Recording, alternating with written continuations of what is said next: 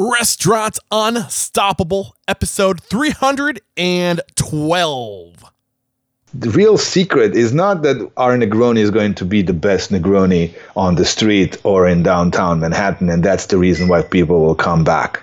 You know, that's kind of very childish to believe that your products will differentiate you no matter what you do it is the human factor that will differentiate you. So we first done this very unconsciously, and then slowly I started studying this whole thing, and I understood that people come and return to us because we found a way how to approve of them, and we taught it to our staff as well. Are you ready for it factors, success stories, failures, and bombs of restaurant industry knowledge? Then Join Eric Cacciatore and today's incredible guest as they share what it takes to become unstoppable. Hiring a consultant to train your staff and to improve your restaurant can be expensive. Wouldn't it be awesome if you could just get advice from world champion baristas and leading restaurant consultants without spending thousands of dollars? Typsy believes you should have the chance to learn new skills whenever you need to, which is why they have hundreds of hospitality courses available for only $9 a month. To give you a little something extra, as a restaurant unstoppable listener, you can also get 50% off your first month. All you gotta do is click the Typsy banner in the show notes. Get on it. Are you opening a restaurant and stressing out with where to start? Or perhaps you've already opened your restaurant and you're finding yourself completely overwhelmed with the day to day task that only you know how to do. If you feel this way, I've got good news. You don't have to do it alone, nor should you regain control of your business and your life with restaurantowner.com. And if you go to restaurantowner.com slash unstoppable, you will get a 10 day pass for only $1. Get on it. With excitement, allow me to introduce to you today's guest, Dushan Zaric. Dushan, my man, you gotta tell me, do you feel unstoppable today? Oh, I absolutely do. Oh, yes, sir. All right. So, real quick shout out to Bobby Burns for uh, making this recommendation and helping me connect with Dushan. Uh, so happy to have you here. So, real quick, after arriving in New York with a, a degree from the, the, University of Belgrade, Dushan landed a job as a doorman in New York. But this was only in the beginning. Uh, he found his passion for developing innovative cocktails while working behind the bar and it has since established himself as one of the industry's most celebrated advisors and mentors. In 2012, he was listed as one of Forbes' top 50 tastemakers and co founded the 86 Co. In 2014, he was awarded the best bar mentor at Tales of the Cocktail and uh, He's also a notable author, entrepreneur, influencer, and he continues to serve the industry and inspire new generations of bartenders as co-owner of Employees Only, located in New York City. All right, so Dushan, I just basically scraped the surface. I can't wait to learn more about you. But before we do that, how can we get that motivational, inspirational ball rolling with a success and mantra? What do you got for us? Well, you know, I I focus a lot of my uh, teachings uh, to the um, aspiring bartenders and, and servers by sharing what it what what you can do to yourself to uh, help yourself not get upset while you work. And for me, this is the key, right? Uh, remembering why you are there. So I share with them a contentment mantra, and we'll go more into that later. I hope. But um, the contentment mantra goes like this, and I've stolen it. It's not mine, right? I've stolen it from a Buddhist teacher called Lama Marut. Um, and like with everything in, in, in life, all the good ideas are pretty much stolen or modified from somebody else. So, so, so is my contentment mantra. And my contentment mantra goes like this It is like this now. It is like this now. So it's a complete hands off kind of surrender into the moment. Uh, can you live right now in this moment without trying to fix the situation into what you would like it to be? And for me, that brings me right back to where I am, to the reasons what I'm, why I'm here, what I'm doing, and it brings me, you know, it remembers myself, puts parts of myself back together. Man, I love it. That's so powerful. I feel like we get so caught up in our minds trying to just influence the situation and control the situation, but we are in that yeah. moment. We need to not change the situation, but con- like adapt to it and mentally and just accept that that's the moment we're in and make the most of the moment. I love it, man. Awesome stuff. So, uh, why don't we just kind of go back in time? Tell us a little bit more about um, how you got into this industry and uh, you know when you really started to you know commit to a life of hospitality. Well, for me, it was, um, you know, it was kind of an accidental thing. I never, uh, you know, I wanted to work for the NASA space program. That was kind of my big dream. You know, I grew up in the 70s. I was born 1970, so you know, I remember watching the last Apollo landing. I was five years old, and you know, watching the uh, black and white kind of grainy pictures of, of the astronauts. Um, you know, humping away on the moon over there. And I was, I was like, this is what I wanted to do. Right. And, and then, so, um, that was kind of like, I always had the scientific mind. I always wanted to, to understand the causes and effects of things and, and, and nature. Right and then then you know my uncle took me to see Deep Purple when I was six years old, and and then you know that was another big influence you know on me was rock and roll and that whole like rock and roll lifestyle. So um, you know uh, I basically when I when we when I moved to the states and that was in, in mid '90s. Um, really, NASA was going through severe budget cuts and they were laying off people and I there was nobody like nobody really wanted to talk to me. Okay. So I I focused on on on hospitality because you know during during studies and in, in college I was you know in summer months I would you know go to Greece and the Greek islands and where pretty much a lot of European bartenders have started in the 90s and uh, you know I would just open beers and serve tequila shots, and then you know uh, have a lot of fun doing that and basically sustain myself like that. And I always found it very attractive to be to be behind the bar. It, it, it seemed to me like you are somehow in control of you know the people who are drinking in front of the bar. You are the responsible one in a sense. You're the one directing the flow of energy. I, you know at, at, that time it was very unconscious uh, what i was doing and what i was feeling. I only brought light to it later down in my career when i started really understanding uh, human nature and human beings uh, more. But in the beginning there was just this attraction to you know just be the center of attention and um, that that was basically what fed me. Um, when I moved to New York, uh, I was already in my mid twenties. You know, to start from the like my generation was already, you know, ahead of me. You know, a lot. So I started like every other Serbian who comes to the states or to the big cities in New York. I, my first job was moving people. you know.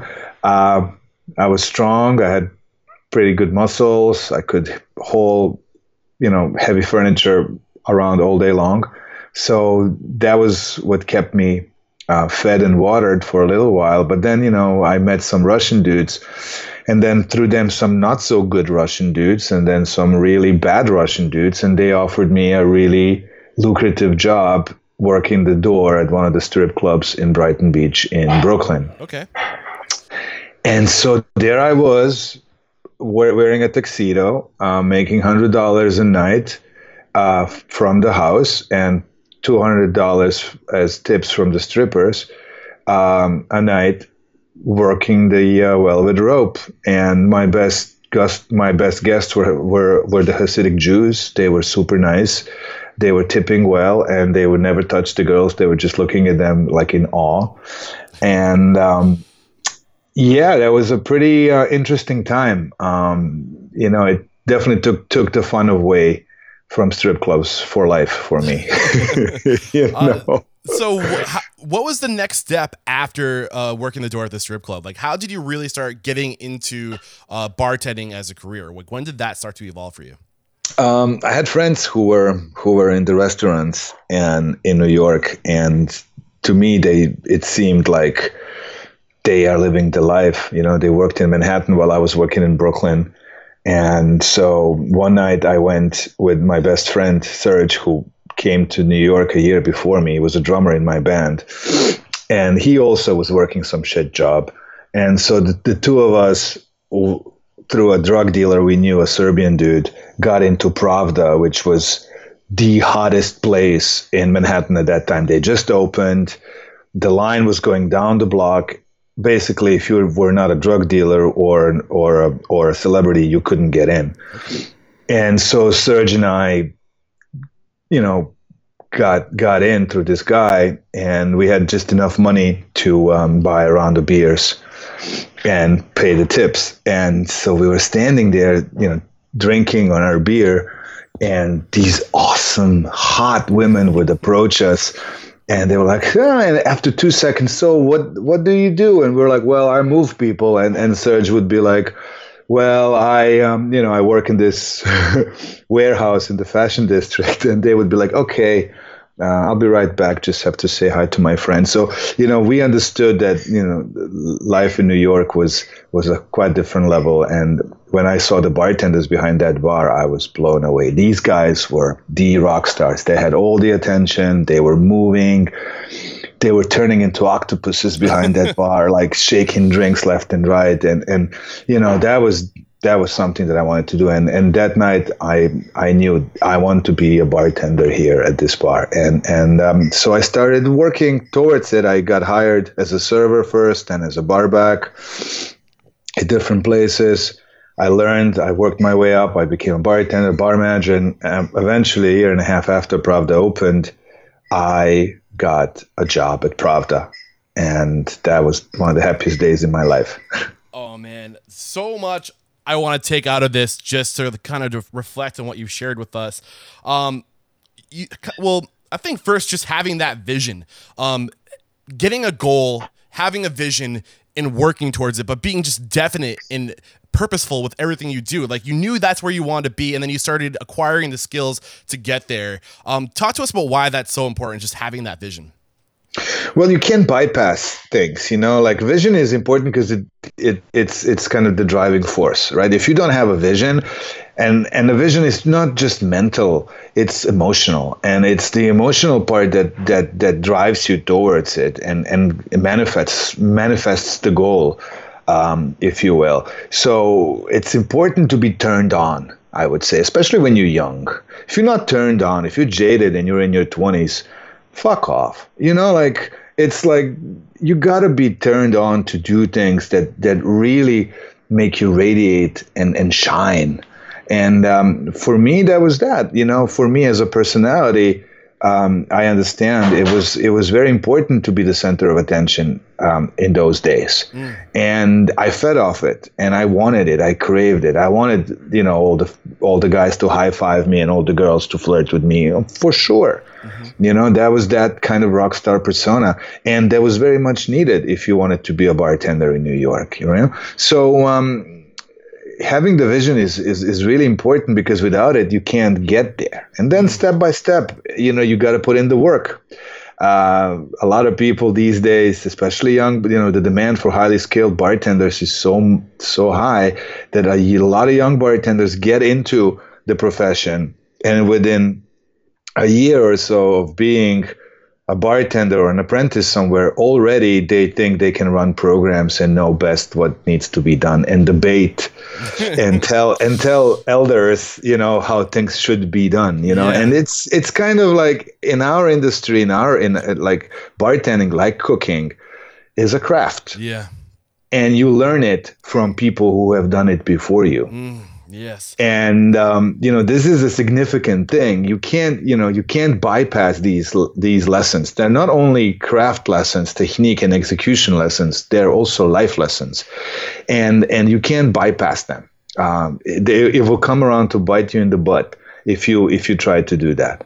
I love what you're sharing with us right now. And I, I want to go deeper. You said something that really just resonated with me, and that's that, you know, vision is emotion. And you started sharing that, you know, the emotions, you kind of scrape the, the surface with how. Uh, it was emotional for you with being the center of attention, making people happy. But really dive into what the emotions were for you. What was important to you in this vision emotionally? That's deep, man. Uh, well, for me, it was. I mean, look, uh, it's it's it's a very specific kind of job. Mm. Um, you it, it used to be the only kind of job next to cab driving um, until a few years ago where you could go to work broke and walk home with some cash in your pocket. So this already is a really great motivating factor for people who, you know, who who you know as as a foundation. But then mm, on top of that, it's how does your job make you feel? Mm. Um, see, in Europe, for me specifically, what was important was that, like in Europe, people look at the service in industry quite differently than what than how we do it. They look at ser- at servers more as servants than as servers. I don't know if you understand this, or if you can, or if you can relate to this. Like, um, I had to explain to my father that I had a smile on my face while I was walking to work, and that's the reason why I was why why I was doing the work I was doing. Mm-hmm. I said, like, look, Dad, yes, you you know, you pushed me through through my education and and and, and made it possible for me, but that's not what turns me on. That's not what makes me radiate. You know, that's not what brings the smile on my face. And um, I think that's the emotional thing there. It's it's you know, yes, of course, expectations are difficult to bring into reality. We all know that. But like anticipating a good night and going to work and having actually a good night happen to you and walk home with some money and walk home with some appreciation for what you're doing and know walk walk home knowing that you have made somebody's life a little bit better that night. You know, no matter who it is, as a team member, as a guest, maybe even your manager or your owner, you you know it's it's it's an it's a gratification you can't just get from money you know it's something that that makes at least made me feel like i'm making a difference man i'm loving this and this is just to put emphasis, you know, I'm happy you went down this road. I wrote something down earlier. You said, you know, you you have this certain responsibility, or you feel this certain responsibility. And I was hoping you'd go in this direction, and you did for the people on the other side of the bar. You know, yes and you you said first, you know, it was having like being light and being the guy that everybody you know wants to be around and being you know that guy behind the bar who just you know is likable. But the best way to be likable is to care for other people. If you care for other people then they start caring for you. And it sounds like you figured that out. Do you want to elaborate or go deeper on that? Oh for sure. See um we opened with a with a with a with a fellow few bartenders from Pravda that became my best friends: Jay Kosmas, Igor Hadzismajlovic, uh, Henry Lafargue. Uh, the four bartenders that worked there for years, we we decided that the the industry, especially since September 11 happened, that the nightlife in New York, the late nightlife, the the, the after hours kind of thing, the after midnight thing, died especially downtown in, in Manhattan. And we, you know, people who worked in the industry didn't have a place where, you know, where to go when their shifts were over to go and get a decent bite to eat and, and, and, and a good drink. So we decided that time is right for us to open a place called Employees Only, which will, you know, be kind of a, a secret name for industry employees only, right? And that uh, this would be a kind of a refuge for them and you know we a lot of things aligned you know we we we got very successful because we did really primarily cater to our brothers and sisters from the industry but mostly we understood that everybody who walks through this door is a human being and that human beings have a very stressful existence especially especially now and that the the real secret is not that our Negroni is going to be the best Negroni on the street or in downtown Manhattan, and that's the reason why people will come back. You know, that's kind of very childish to believe that your products will differentiate you no matter what you do. It is the human factor. Um, that will differentiate you. So we first done this very unconsciously, and then slowly I started studying this whole thing, and I understood that people come and return to us because we found a way how to approve of them, and we taught it to our staff as well. And what does it mean when you approve of your guests, right? You, you know, obviously approval is not unconditional. Most civilized people will check the boxes for approval, which is in my mind only three. You know, have to have money to pay for the drinks or food. Um, second box is cannot be emotionally or verbally abusive to anybody on the premises, and third cannot be violent. Right. So most people check these boxes that walk through the doors of a restaurant, and and if they don't, then you know we have people who are trained to deal with these situations. So the servers are not necessarily expected to deal with with violent and unruly guests. So what they need to focus on is how to create this connection, how to find a human being, even even in a guest that appears to be the biggest asshole you ever met in your life. You know, and how is it that we can create a connection, how we can validate it, and finally, how we, can we get, grant them approval? Because think about this: most people, most people today don't get any approval from anybody. You know, our culture constantly tells us that we have to look this way or that way, that we have to speak this way or that way, that we have to think this way or that way. You know, that everything with us needs improvement, that we constantly need to be different than who we are. Who really approves of us the way we are?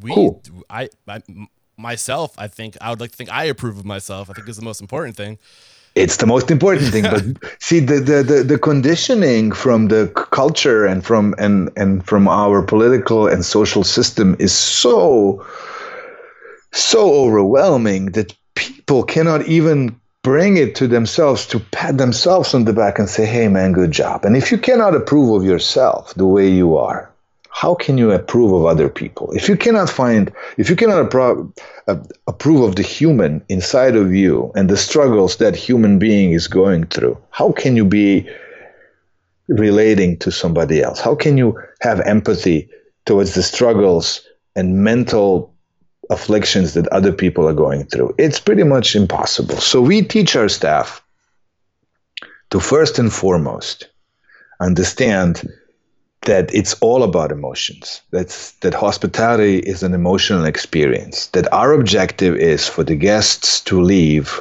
with a holy shit experience. And it has to do with them feeling treated differently than ever, than anywhere else. And that's the secret because when you successfully do this to your guests, they remember you. Because emotional memory is deep and you might be you your their server might be the only person in their life that really approves of them as they are. And that's powerful. In today's day and age when everybody's trying to make you into something different that ex- that expects you to be somebody else meeting someone that tells you yeah man far out. Just the way you are is good for me. Man this is awesome. I'm loving what you're giving us right now, and uh, it, it's everything you said is just so true. And I want to make sure I heard something right. You said approval. Uh, you started talking about first we need to approve of ourselves. So yeah. why is that? Dive deeper into why again that's so important and how that uh, escalates into approving of other people. Well, do you remember the mantra I said um, yes. in the beginning. Uh, being, so, so say it one yeah. more time for us. It is like this now. Okay, it's the contentment mantra. So I rem- uh, I start b- explaining this to people by reminding them how it feels for them to be in the zone. Because professionally, we all can relate to the emotion or the state of mind, to be more exact, of being in the zone. What happens to us when we're in the zone? And when we look into this a little bit and, and try to analyze this state of mind, we quite quickly we discover that the one thing that's absent is us paying attention to the constant inner dialogue that goes on in our mind. And that inner dialogue is generally concerned only about what we don't want to happen in this moment or what we would rather have happen in this moment. So we're either grasping for something we don't have or we're refusing something that we already possess. So this constant, this constant churning of the mind that goes on in our minds when we're not in the zone. But when we're in the zone, our, our focus is directed towards other people and toward and towards executing our job correctly. And that brings a relief. And if you cannot approve of yourself in any other way, then maybe you can relate to yourself as how you feel towards yourself when you're in the zone. And that will give you some kind of a roadmap of what it means to approve of yourself. I mean, stop obsessing about yourself. Can you be okay with yourself as you are right now without the boyfriend that you really want or without you know the the criticism that's coming your way from other people can you just take yourself the way you are right now and say it's good. It is exactly as it's supposed to be and i'm going to surf this wave tonight behind the bar on the floor or in the kitchen and rest in the understanding that everything has a beginning, a middle, and an end, and eventually I will be released from this if this is so unbearable, wow. you know? But um, approaching your job with the idea that eventually it will be over, I don't think it's a really good idea. You know, I think it, it, it puts you on a back foot. I think understanding, you know, this is not for everyone. You know, I was, I tried to be, I tried to be embracive of people and say, well, you, we can all learn this. Not everybody can learn to be a good server. You know, people can learn the script and execute the script. Hi, how are you? Do you have a reservation? Will it be flat or sparkling? You know, there's nothing wrong with the script. But, you know, people who are really have a genuine talent for this industry will say it in a tone that relates a welcoming emotion I love it. Man. You know, I just want to re- just make sure I'm right there with you and just share some what I took away from what you shared with us. And the biggest thing I took away is why we need to get approval of ourselves is because until we accept ourselves for who we are, we we won't make the inner dialogue about other people. If we're if we're not comfortable with ourselves, that inner dialogue is going to be about me, me, me, me. How are people thinking of me, me, me? But what we need to be thinking, we need to be okay with us so we can get into that zone, which is that inner dialogue where we turn it around and make it about other people. That's and guys, situa- or emotional intelligence. They say the, at the core of emotional intelligence is situational awareness. Having that inner mm-hmm. dialogue and knowing what everybody else around you is doing and how they feel and taking care of them. It, so, did I tie this together? Did I hear you correctly? Is that what I should have gotten from what you shared from us? Yeah, uh, in essence, uh, it's it's important. I think to to understand that w- when you are when you are in the zone, you're not negative you, it's kind of wearing glasses mm. with pink colored lenses, like my like South Beach, Miami colored kind of lenses, right? And everything looks looks pink and rosy, right, to you.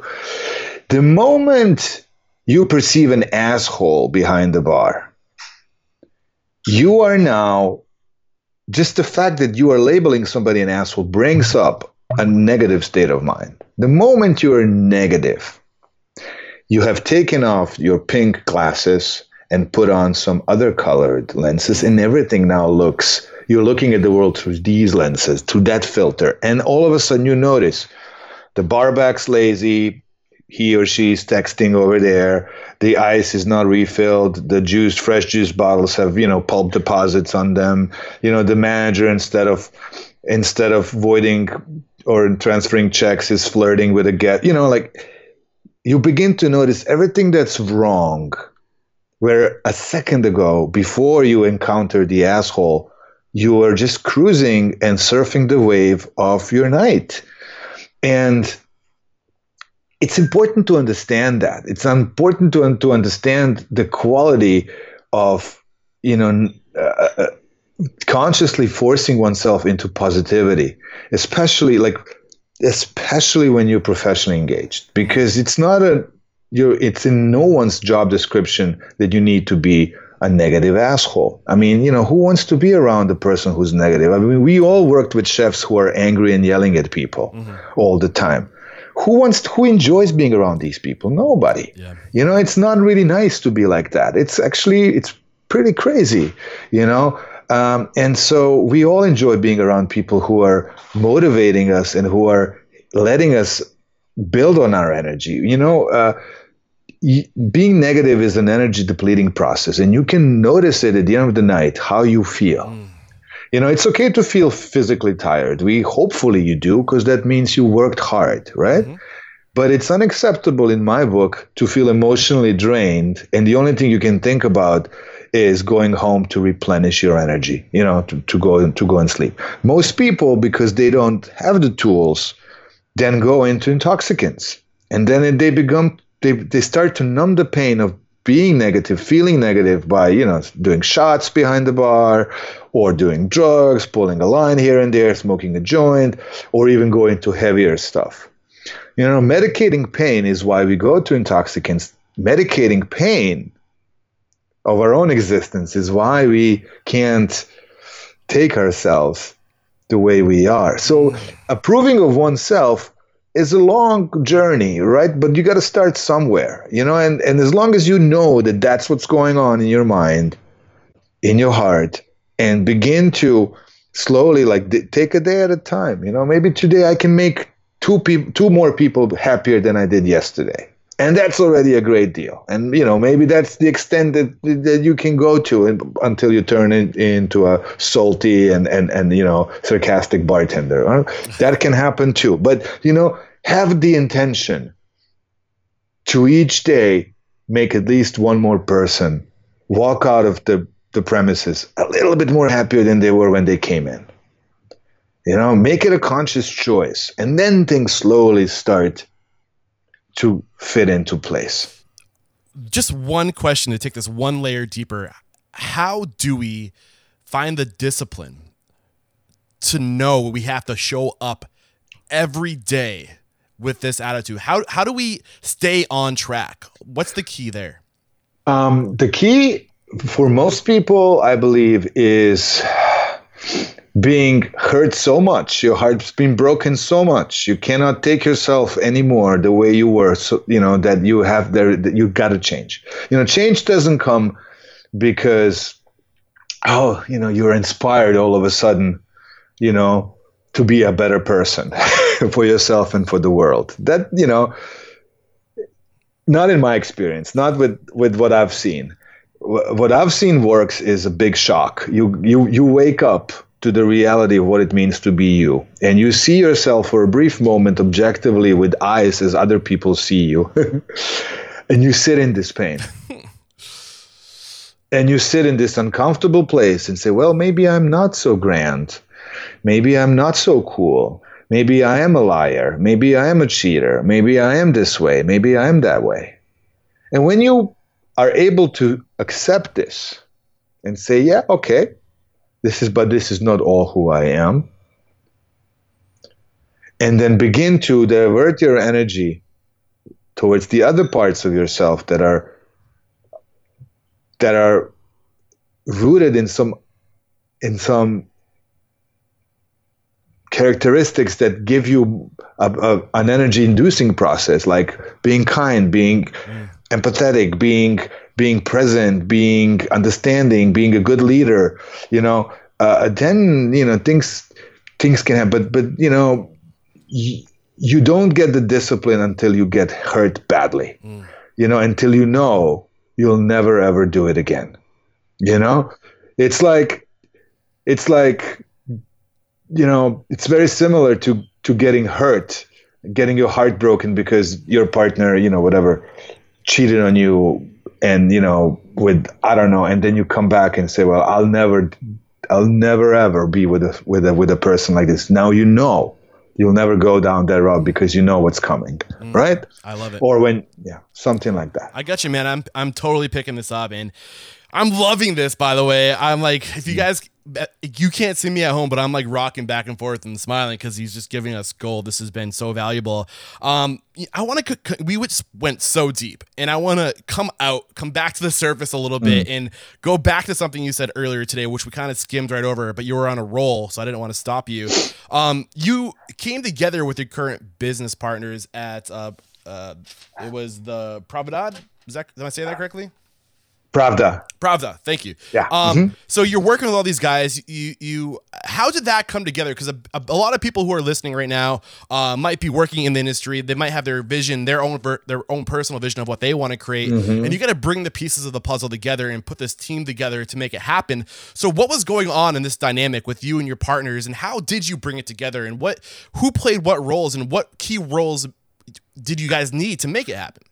Uh, well, we were fortunate, you know, Jay, Jay Kosmas and myself, and Igor too, to a great extent. We were we were fortunate to be mentored by Dale DeGroff. I don't know if your listeners know who Dale is, but Dale is for bartenders, especially craft ba- uh, bartenders. He's like Master Yoda.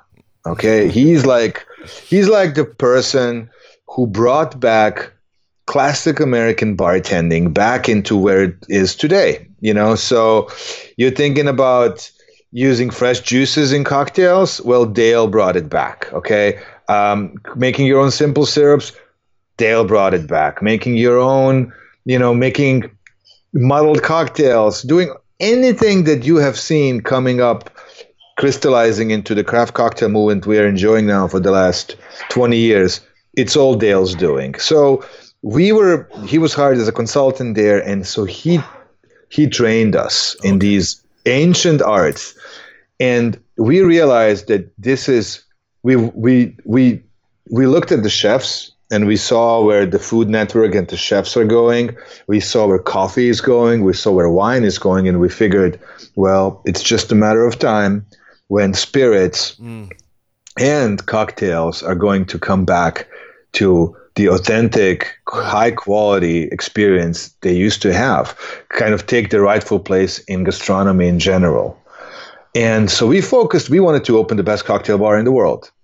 So how do you do that? There's three of us. We were all in our, you know, 20s and early 30s, and um, we lived together. That was a big plus. You know, with three bartenders, single bachelors living in New York, you can imagine the fun we had, right?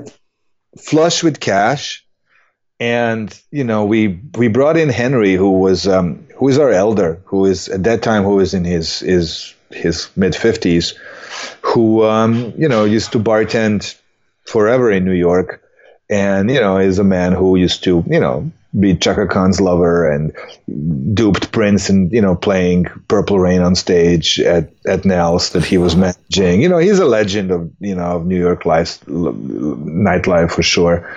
And so Henry was a, a mentor to us as well, especially life in in the life area, right? So the four of us would get together and and talk after the work early in like in the early morning hours about what is it that we want to do and but we knew how to run a bar. We didn't know how to open a bar, and we also knew we wanted food because drinking and eating in our mind is something you enjoy together. So we've we've we met Billy Gilroy, our fifth partner, who used to own Match and was partners with Keith McNally in New York, in the, back in the 80s and the 90s. And Billy brought with him the ability to raise money, talk to investors, you know, negotiate leases with landlords, you know, negotiate deals with vendors, like the whole the whole thing that we did not know how to do. We knew how to tend bars and bring people in, but not we did not know how to open bars and run businesses, and that's what Billy brought with himself and um, helped us with that. Now, all that being said, still, you have to learn on the job you know, that's the big thing. You yeah. can't you can't just expect that things will that you will stay stuck in your kind of skill set and expect that that will be like that forever. You it's it's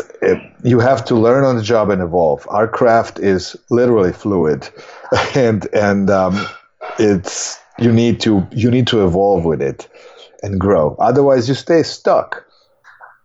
I just want to point out. I mean, that's huge right there. That uh, you know, you, we always need to be learning, evolving. That's why people ask me like, oh, like what are you? What's your thing? Like, like who are you? Like, are you? Do you want to be a chef? Do you want to be a manager? I'm like, I'm a student. Like I'm in this industry because I want to learn, and I know mm-hmm. that as soon as I consider myself to be something else than a student, then the game's over. Uh, because especially now, the industry is changing so fast. There's new, we, we can learn so much. It's so competitive. You have to be on your game. You always have to be learning. Um, yes. So, but the other thing I want to pull out from what you shared with us just then was the power of a mastermind. I don't know if you guys were forming a mastermind intentionally, but you knew that together you would have a better chance and you started pulling people into your mastermind who had knowledge that you could compound off the, to make up for what you didn't know and you guys took all of your energy all of your brain power and put it towards one common yeah. goal to work together and he also said something very significant he said that when we were in our late 20s and early 30s he said you guys now have and billy was older. He was then in his early 50s i would say or just about to turn 50 he, he said to us you guys now have this energy that you won't have forever. Mm. you have this energy now and this energy is important to har- to be harnessed right now. You won't have this energy forever. You won't be able to and you know the way we put employees only together was literally with our you know elbow grease. I mean, we raised just enough money from investors to build the place, and we had we ended up even borrowing money from all kinds of people to be able to finish the project. And we worked it, we built it our by ourselves with the help of contractors. Literally, we we worked the first two years. Every night. We were there, either behind the bar or on the floor. And it was stressful and i'm not going to sit here and be like oh it was all amazing. It was hard. It was stressful. You would work till four or five in the morning get home at six you know sleep till noon and then go back there and you do the, that all over again for six days out of a week non-stop if you're not behind the bar you're on the floor you're saying hi to people i mean i was skinny i was gray i was completely you know my devoid of any energy. I was just there like shoveling coal, man. It was really, really hard. But it was great also because we were able to bring people back and give them an, a reason why to camp why because they saw with how much passion mm. and real intention we were doing this now earlier you said that you wanted to be the number one cocktail bar in the world and you chose to do it in an amazing city where you could pull that off but you also chose to do it by focusing on employees so how mm-hmm. how did but you know how did that serve your mission of becoming the number one cocktail bar in the world well we didn't become the number one cocktail bar in the world right away you know? Because by the time we opened Milk and Honey was already opened and they were doing things like really old school by you know Sasha who's also studied you know with Dale. Sasha God bless his soul was a great man and and a man of a man of vision. And you know he wanted to bring back the class of you know serving cocktails and jiggering and pre-measuring and you know the big ice cubes and proper glassware and the, the whole thing where we we come from a place where you know you had to execute high quality cocktails in the shortest amount of time. So we were all using free pouring technique. None of us was ever jiggering. There was just no time to do that you know we would make three or four drinks at the same time you would you know from the moment you would order a drink till the moment you would get a drink would be at the most at the most a minute and a half, two minutes, you know. So for us, it was all about execution, about building the like Sasha, for example, Milk and Honey had they have rules of behavior, of how of the etiquette that was expected in the bar. For us, that was inconceivable. It's a fucking bar. you know, if a man wants to talk to a woman, let him. You know, like exactly that's exactly what I wanted to. Ha- like I want people to get laid. You know, I don't want like everybody on their best behavior. This is not a church. This is a bar. You know, that was a lesson we got from Henry, you know. So people used to look down on us. you know, uh, because we weren't embracing the new like old school thing. But eventually, you know, we people voted us the best bar in the world. Uh, and not only that, we also got the award for the best bar team. We got the best the awards for the best bar list. I mean, we got tons of awards. Uh, but because people always remembered the good time they had in employees only, mm. and that was the trick.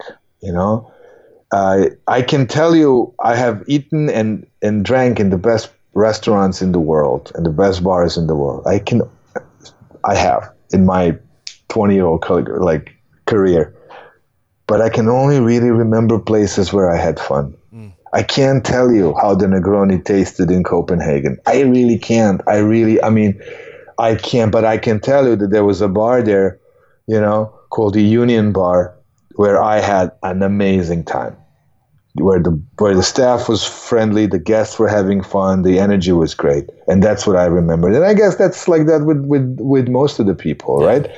Uh, it's that emotional intelligence that you speak about, that emotional memory that we kind of pull up and say, "Oh, I felt really good there. Yeah. I felt safe."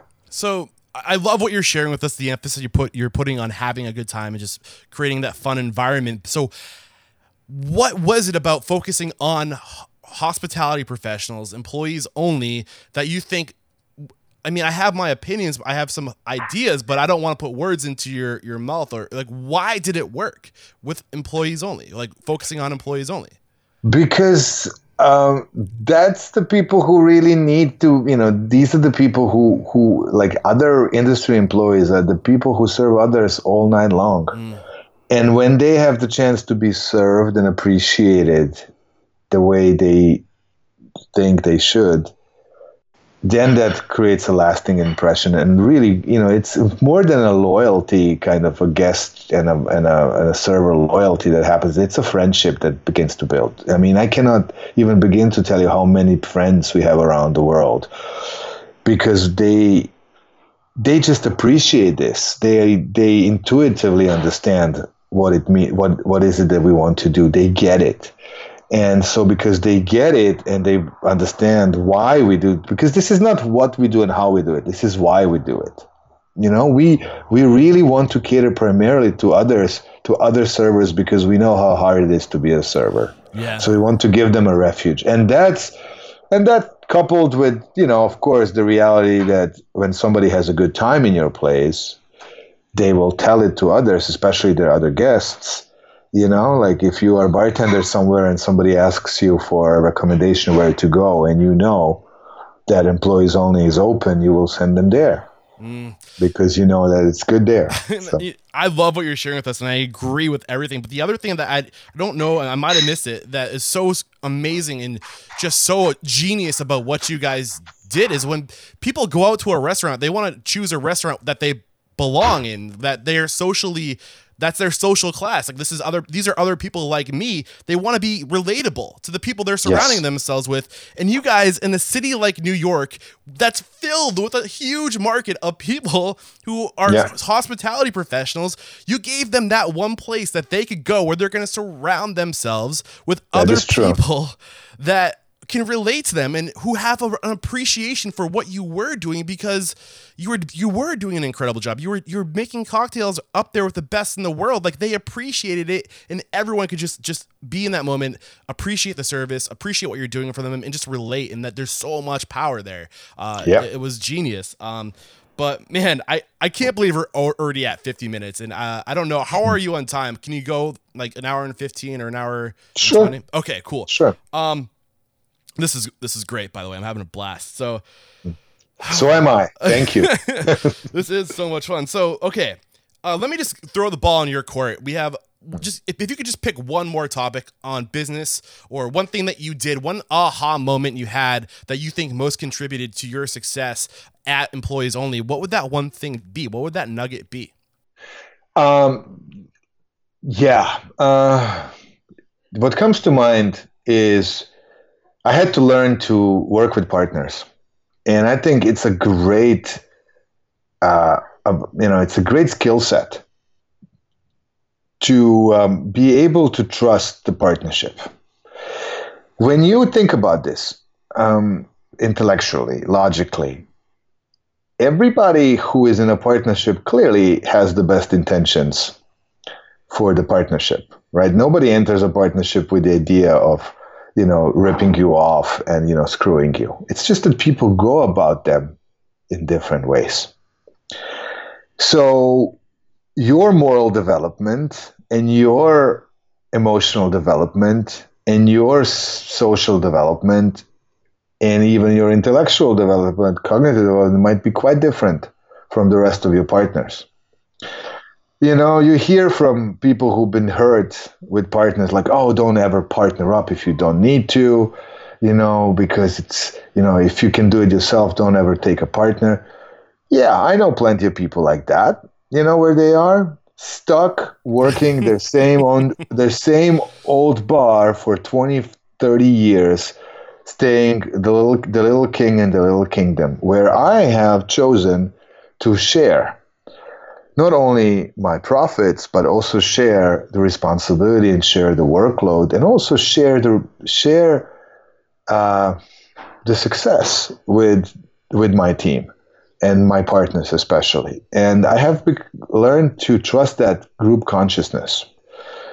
And it took it took a while and it was not easy and it was very painful to be sitting there and listening to your partner saying things that you diametrically seem to be completely opposed to and then having to agree to go their way instead of your way and then see it work out and get that aha moment get that learning get that that lesson for yourself get that lesson in humility because you know you, you, you know i can speak for myself. I sit behind the bar i you know i get all this attention i i make all this money. I go on tv shows. I publish books. I you know i go on documentary movies. I do all that. I get all this recognition. Then i sit down. That dushan sits down with his partners and now has to decide the right course of action for the next two or three or five years for the business. And that you know everything I've done doesn't really matter anything. You know, it, it I, I, you know you have to kind of be able to put your ego and and and and your ideas on the back burner and see what really makes the most sense for the business because you are not only responsible for yourself, you're responsible for everybody who works there. You know, and I remember we had this big fallout with the city and you know a lawsuit they wanted to close us down because we didn't have the right permits and this was, was a big deal going on and you know we had lawyers coming up to meet with us and i'm in the kitchen making filling up water like the bottles of water with uh, with, with with filtered water and i saw the dishwasher juan and i asked him like juan how many people do you support with the salary that you make here? And he says 27 people. Wow. He supports in Mexico. He was he's supporting 27 people depend on him sending money every week. That's incredible. To Mexico, right? And so I'm thinking to myself, dude, you are not only responsible for the immediate people here who work, you're responsible for everybody that depends on them. People trust you to make the right decision. And so go out there now and sit down and, you know, don't get up until you really are 100% sure that you have made the right decision. You know, and a lot of people have a problem with that. A lot of people want their ego to be to be respected and to be acknowledged. And, you know, I, I find that my ego has only it has driven me to a great to great heights for sure.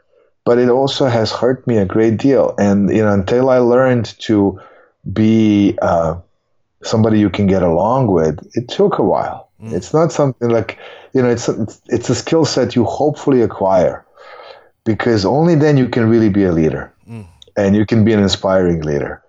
And that's that's really important. I think a lot of people want to go into partnerships are asking me how do I go about this, and I always say, uh, look at it as an opportunity rather than a hindrance, you know, an obstacle uh, an opportunity to grow and learn from your partners and also share everything responsibility, uh, workload, and success as well. Another and e- equally important thing is you got to lead by example. You can't demand that your staff treats your guests hospitably if you do not treat your staff hospitably first. Yeah, man, you're giving us gold, and I just to kind of rifle through, and summarize the big takeaways for me. I mean, you got to be somebody other people want to work for, and how do you become that person? You listen to other people, you find out their situation, you care about them, um, yeah. you you lead by example, and you know all these things you're sharing with us. But you also went on to say.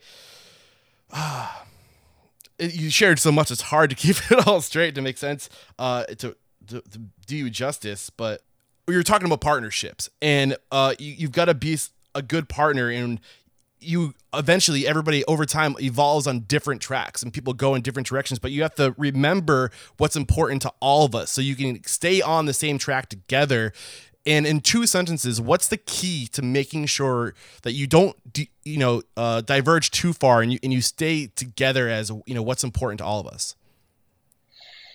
Make sure that when you enter a partnership, that you are conscious of the fact that it's going to be a while mm. till you like. It's easy to get in; it's very hard to get out. yeah. I love okay. It. I love it. So, uh, real quick, what's one time you failed?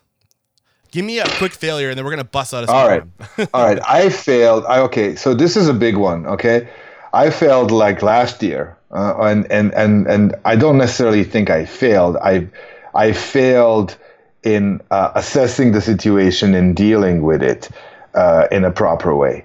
Uh, basically, um, we were always accused to um, for years to not to uh, be an equal opportunity employer okay. Uh, because we had no no females, no women w- working behind the bar, and the truth, the fact is that that's not actually the case. We were always open, but we we kind of put this apprenticeship program at Employees Only, which is um, in place, which is kind of a work and study program where you start as a stalker, as a stage, if you will and you you know you spend a few months with us. We see you on on busy shifts how you're hauling ice and glasses and you know running to liquor rooms and squeezing juice and whatever else.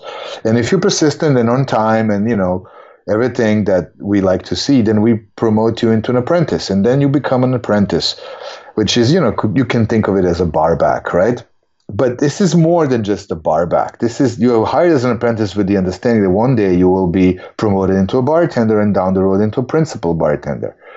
So each stage of that development lasts for a certain amount of time.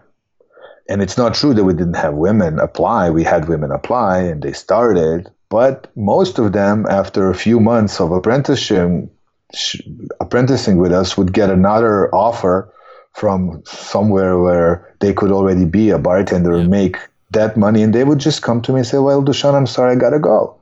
And i would understand that. So none of them really stuck around. We have one now in new york that is committed to stay. We have in uh, employees only miami we have two lady bartenders um, that are on staff. We have uh, one lady apprentice in singapore right now but you know but when the Singapore location was about to open, we put out an ad.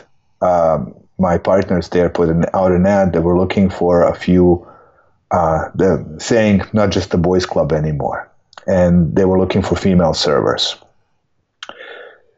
Culturally, Singapore, very hard to find diversity to be to begin with. Yeah. And we couldn't get any women to apply for any job there because culturally that's not mm-hmm. so easy.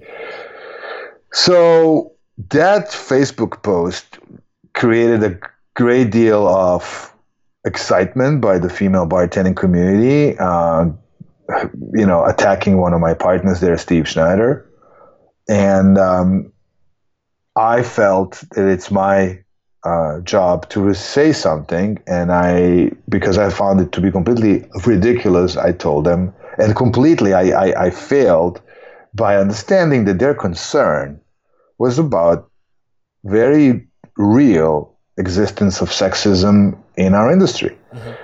I c- completely glanced over that. I glanced over their concerns. I misunderstood them as a personal attack on us and our company, and I told them all to go and get therapy. Ooh. You know, and it's it's you know it happened, and you know I learned a great deal from it. You know, I suffered a lot because of that one little post. Yeah. I got crucified uh, publicly. You know, there was there was a witch hunt going on. People wanted to boycott our liquor company, the 86 company. People wanted to boycott um, employees only. I had to publicly step down from 86 company. I had to apologize, which was all really honestly meant, and I really am sorry that that uh, that it got to this. Yeah. Certainly, I'm not a sexist. Certainly, I'm not you know somebody who uh, supports those kind of worldviews. But this is an example of how you can fail because with so much exposure today, there is a responsibility. And respons- people expect people like uh, that are in, in a position like I am to uh, champion the right causes. And I have made a mistake of, you know, taking their attacks to be personal and not looking at the issue at large. Mm. And you know, that was my failure. Yeah. And so you always learn. Yeah, I mean, You always learn. I, I, I did read a few of the articles that were out there, and I was curious if this was going to come up. And the way I interpreted and I in, in the, what was going through my, mind is exactly what you shared with us. It, it, if I could have made any uh, projection, or pro- if I could have projected what you're going to say, I mean, it seems like you let your emotions get the best of you, and Yeah. when that happens, it it blinds you. You, you think you do things irrationally and it can get you in trouble. And we all know you're an amazing guy because here's what happened afterwards. You had all these people coming out of the woodwork championing you, saying, This is an incredible man. Uh, you don't even know who he is, and you're slandering his name and doing all this stuff. Like you made a mistake. And that's what can happen today with the ability to to just every little thing you do, especially online, can be blown up. So you really have to be careful what you put out there. Um, Absolutely. and you know, but at the, at the same time, It's a different world. Yeah, it's but- a very different world. And so, you know, and it's a good world. I think it's a great world. I think, I think uh, the, you know, the responsibility we all have transcends only ourselves and our guests and our teams. It, it kind of, you become, you become a voice for the industry and the industry needs, uh, needs proper development on all levels, not only craft and skill wise, but also emotional, cognitive, moral, so intersocial, like all that stuff. We need, we need like, you know, I was for years, I was involved in health and wellness in our industry, uh, trying to bring awareness to the fact that we are normalizing excessive intoxicant uh, intake and that I'm saying like, look, we're normalizing this. This is not. This is not all right. You can't ex- like in your 20s, your liver works really well. Your early 30s, you're still there. But the moment you transition in your like late 30s, early 40s, you understand that not every hangover is the same, and then you begin to like, you know, there is consequences. You know, we we have, you know, we have championed uh, behaviors that are not that are in the long run not beneficial for the industry. So you know, of course, we need to be more more mindful. Of course, we have to be more careful with each other. And if we are about to approve of our guests as the root cause for success, then we also have to approve of each other in the industry.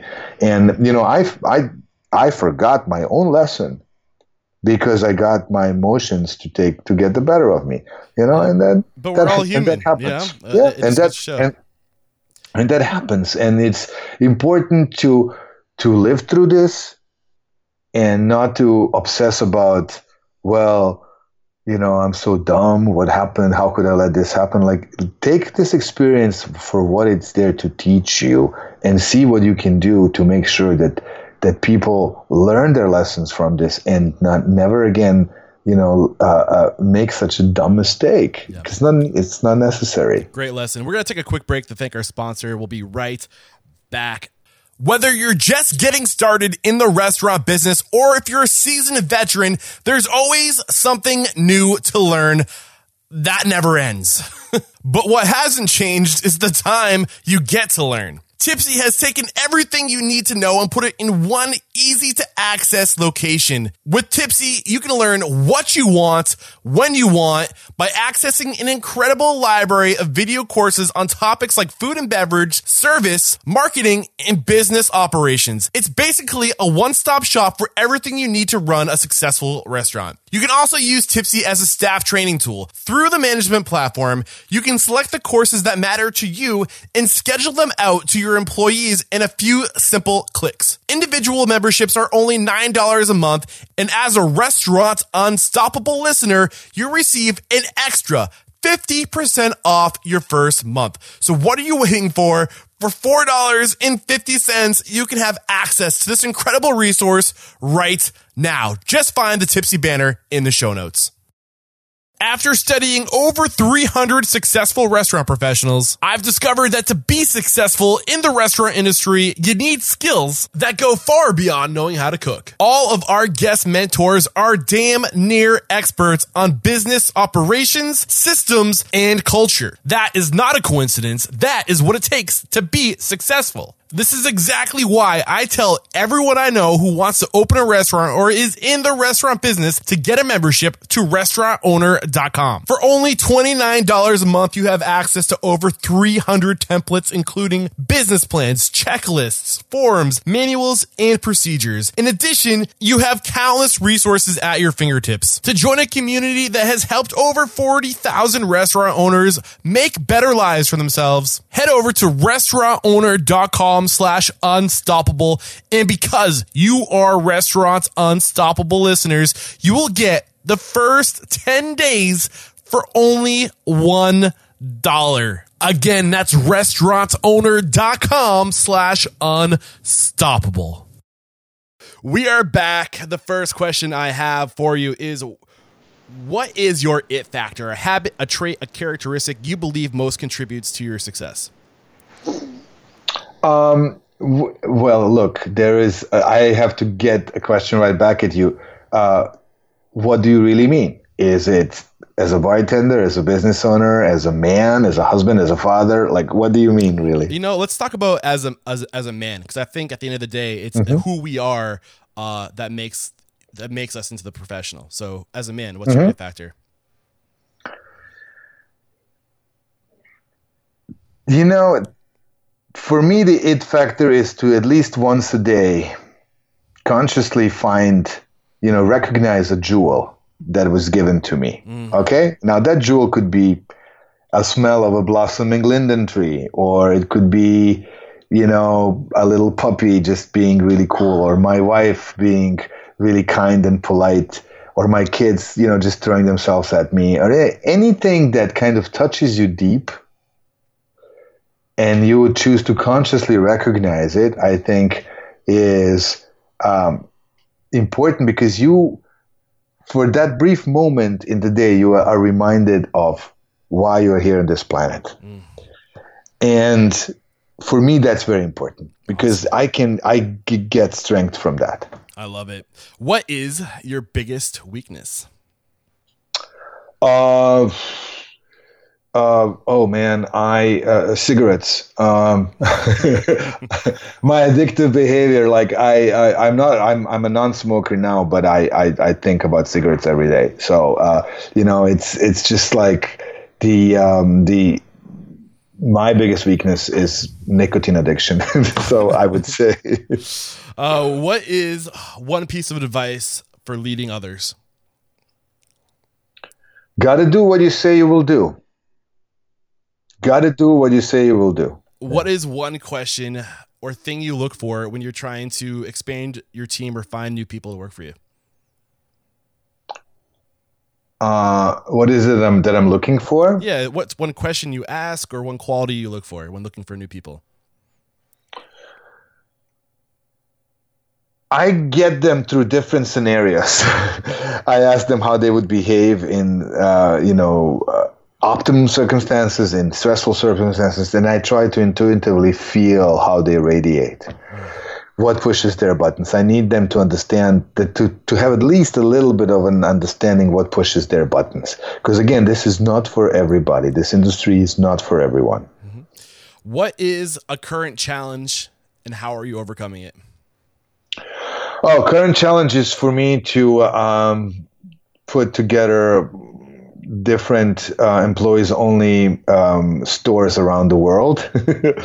you know, we have um, a few projects, one going on in Europe right now, one going on uh, hopefully in LA, one going in Chicago, and hopefully, and then there's possible one for next year in Australia as well. So, you know, for me, this is the biggest cha- challenges right now to kind of get myself organized to oversee this expansion and the brand building. And how are you dealing with it? Step by step, you know, step by step, you know, have confidence that things always fall in place the way they're supposed to fall in place. And, you know, always take a deep breath and, you know, Got it. small steps, small steps. What is one thing besides food or in your case drink that you do exceptionally well that separates you from other restaurants? I am excited like a little boy when I get to make you a cocktail that I know you like. All right? So it's I am like my I have this ability to get enthusiastic, overly enthusiastic, if you will.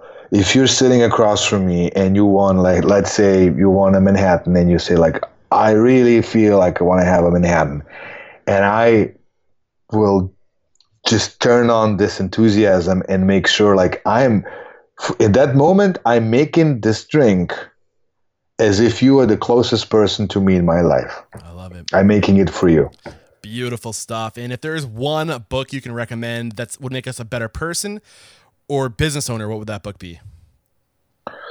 Setting the table by danny meyers i would say is for sure professionally something i would i, I have all my staff read it. I think it's it's really important because danny shares his hospitality philosophy. Again this is about hospitality. It's about emotions. So uh, you know the script is it's not about the script. The script has been written you know decades ago. Uh, so that's a book that I would recommend uh, very uh, much to people who are uh, trying to make it in our industry. And then um, for for for and I can only speak for men. Okay, I would recommend the Way of Superior Men. Uh, the author is I always forget because I'm a foreigner. Um, it's David Deida. Um, this is the book. It's called The Way of Superior Man. And um, it is basically two pages chapter uh, ex- expanding on an idea. And it helped me a great deal. I go back to this book every day. I read one, one, one idea and I move on from there. So, And if there is one technology that you're leveraging in your restaurant that's made you more profitable and more, you know, improved communication, uh, just in general has improved your operation, what would that technology be? Um, I'm the wrong person to ask that question. Uh, you know, that's the the beauty of having partners. I don't really deal with that. Uh, I am more on the creative side. Got you. So, you know, Dropbox is my extent of technology. That's a great tool though, and not enough of us, you know, take advantage of Yeah. leveraging the cloud and cloud cloud-based storage and being able to draw from those files from anywhere by our phone or tablet Yes. or whatever. So a great piece of uh, you know technology there to recommend. And if there was just one piece of advice, if you could go back in time and give yourself one piece of business advice, what would that advice be? Save money. Awesome. and can you think of anything I could have asked you that would have added more value to this interview? No, I think I think you have you have covered a lot of, and thank you for actually really wanting to speak about these these issues. I I believe that not many people, you know, want to dig deep uh, and identify the real causes of success. I think a lot of people think that you know by by learning how and what to do, you're already there. But I, I would I would always argue that without knowing why you're doing things, you're only halfway there. You're only halfway there. Awesome. You've been incredible. Um, at the end of every episode, we call somebody else. So, who's one independent restaurant operator that you admire and think would be a great guest mentor like you've been for us today? And that's how I found you because of Bobby Burns. So, let's keep it going. Yeah, so I would highly recommend Ian Griffiths and Ryan Chetiyawardana from London, England, the owners of White Lyan and Dandelyan. They're extremely innovative.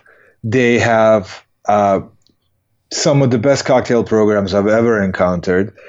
But what really sets them apart is their um, their enthusiasm about um, the environment and uh, recycling and basically being green and re and reusing everything that you you know every single piece of produce and fruit and and everything else that comes into your bar they are reusing it very creatively to uh, have basically zero waste wow. uh, in their restaurant. So I think it's a great a new approach, something people should be aware of, and especially in our ship culture, I think it, it speaks volume to have people like that. Beautiful. Ian and Ryan, look out, guys. I'm coming after you. I'd love to get you on the show and let the folks at home know if we want to learn more about you, if we want to connect, if maybe come join your team and apprentice under you. What's the best way to connect? Uh, just to look me up on Facebook and send me a message, and then you know we'll we'll connect from there. Beautiful. There is no questioning you are unstoppable, Dushan. Thank you so much for joining us today. You were really incredible. Eric, thank you. Uh, cheers. Yes, that is the next level shit I'm talking about. Dushan, thank you so much for coming on the show and sharing your your thoughts, the way you view the world. I think I can safely say we are all better after listening to listening to you and just to kind of really just put emphasis on the big takeaway for me today is we as humans are always looking for approval from others. Uh, we are social beings. Not everybody, but the majority of us are looking for approval from others because we need each other to survive. It's it's encoded within us. We are we as Homo sapiens, we need each other. We just do. We we can't get over that that desire to, to be approved by others. But before we look to seek approval from others, we need to seek approval from ourselves. And I think that's just a real deep lesson in why, because before we can really care about others and focus our, our attention outward, we need to get out of our own head. We need to accept who we are and be in the moment and, and live now and know that we we can't control everything that's happening ar- around us. We we can't control how everyone feels about us. But what we can do is get out of our own head, get in the zone, like Dushan says, and make it about you. Make it about focusing on your needs, the people around me, everyone but me. And when you make your life about serving others and making other people happy, you'll find that that's the best way to gain their approval is to, to care about them. And that lesson alone, just getting out of your own head, not making it about you and making it about other people is like the biggest aha moment I've had doing these interviews. And that's just a great way how he explained it, how to how he just spelled it out for us to get out of your head. Focus on other people, get in the zone. I mean, that was just awesome. And then there was just great advice in this episode about partners. I feel that there's a lot of tension around the idea of partnerships because we're afraid of getting burnt or whatever. And you've you've heard the horror stories, but is you know do these partnerships not work because of the other people? Or do the partnerships not work because the person who's telling you how bad the experience was maybe wasn't the best partner? Or maybe they they rushed into the partnership a lesson from dave query only partner with people that you're willing to marry because you're going to be married to them in business. And uh, you know have that filter uh, be selective on who you partner with. Be selective. Think about the, the, the what they're going to bring to the table and how they they uh, complement you and your strengths, and then communicate like it says, and and and make sure everybody is going in the same direction. Uh, beautiful stuff in today's episode.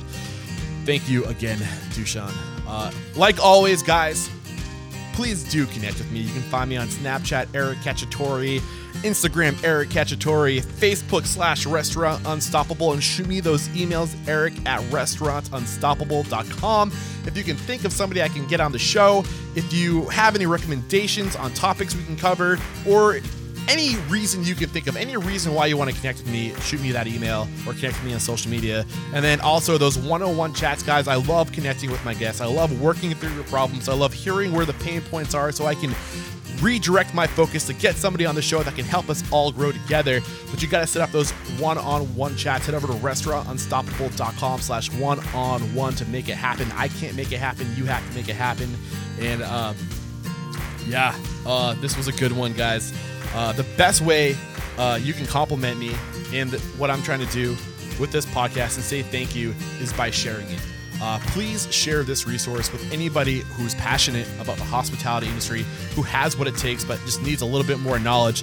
Uh, if we lean on each other, guys, if we make this podcast about us, not me, not you, about about us, the industry, and moving the industry forward and lifting the industry up, and if we share knowledge, guys, and work together, we can do beautiful things. But you have to share. Um, just like our guests are sharing their knowledge with us, take this resource and share it with other people that can benefit from it. And uh, hopefully, we can just keep going deeper and deeper in finding more incredible people and uh, moving this thing forward. So, uh, if you've been listening this long, thanks for sticking around. I love you guys all so much. Stay unstoppable. Until next time, peace out.